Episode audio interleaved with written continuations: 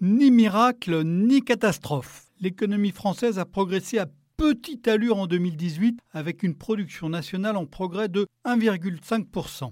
Derrière les images flamboyantes des Gilets jaunes qui donnaient l'impression d'une France paralysée, le PIB a tout de même augmenté de 0,3% lors des trois derniers mois de l'année, dopé par les exportations d'Airbus et de paquebots.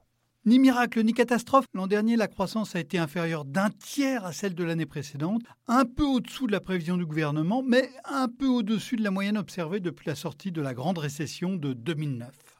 Les chiffres de la fin 2018 influent sur la trajectoire 2019. La prévision du gouvernement semble bien optimiste, ce qui veut dire que le déficit budgétaire sera sans doute supérieur à ce qui a été anticipé, car une activité affaiblie pèse sur les rentrées fiscales et accroît les dépenses publiques. Il faudra en effet que l'activité gagne 0,5% par trimestre pour que la croissance atteigne les 1,7% votés dans la loi de finances, soit deux fois plus que l'an dernier. Cela paraît beaucoup, même si l'économie française va bénéficier de vents favorables qui pourraient lui permettre de surmonter le ralentissement des marchés extérieurs dans les prochains mois. D'abord, la hausse du revenu disponible, amorcée à la fin de l'année dernière avec la baisse de la taxe d'habitation et de la CSG, et qui va se poursuivre en février avec la hausse sensible de la prime d'activité. Et puis ensuite, la baisse des prix du pétrole, qui va elle aussi dégager du pouvoir d'achat.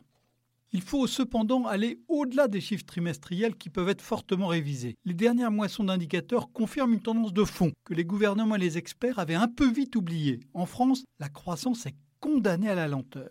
Le pic du dernier cycle conjoncturel s'est concentré sur la seule année 2017, alors que celui d'avant, à la fin des années 1990, avait duré trois ans. Et le dernier pic a culminé à 2,2% en 2017, tandis que le précédent avait frôlé 4% en l'an 2000.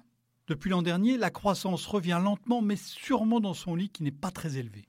Le gouvernement peut certes se targuer d'avoir mené des réformes qui pourraient se traduire à terme par une activité plus soutenue, mais ce n'est pour l'instant qu'un pari. Il faut que les effets des changements se diffusent dans les entreprises, dans le système éducatif. Et en attendant, il est illusoire d'espérer une croissance tonifiée seulement par le verbe, la chance ou la magie.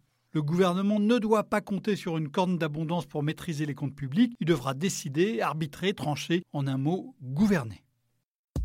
Retrouvez tous les podcasts des échos sur votre application de podcast préférée ou sur leséchos.fr.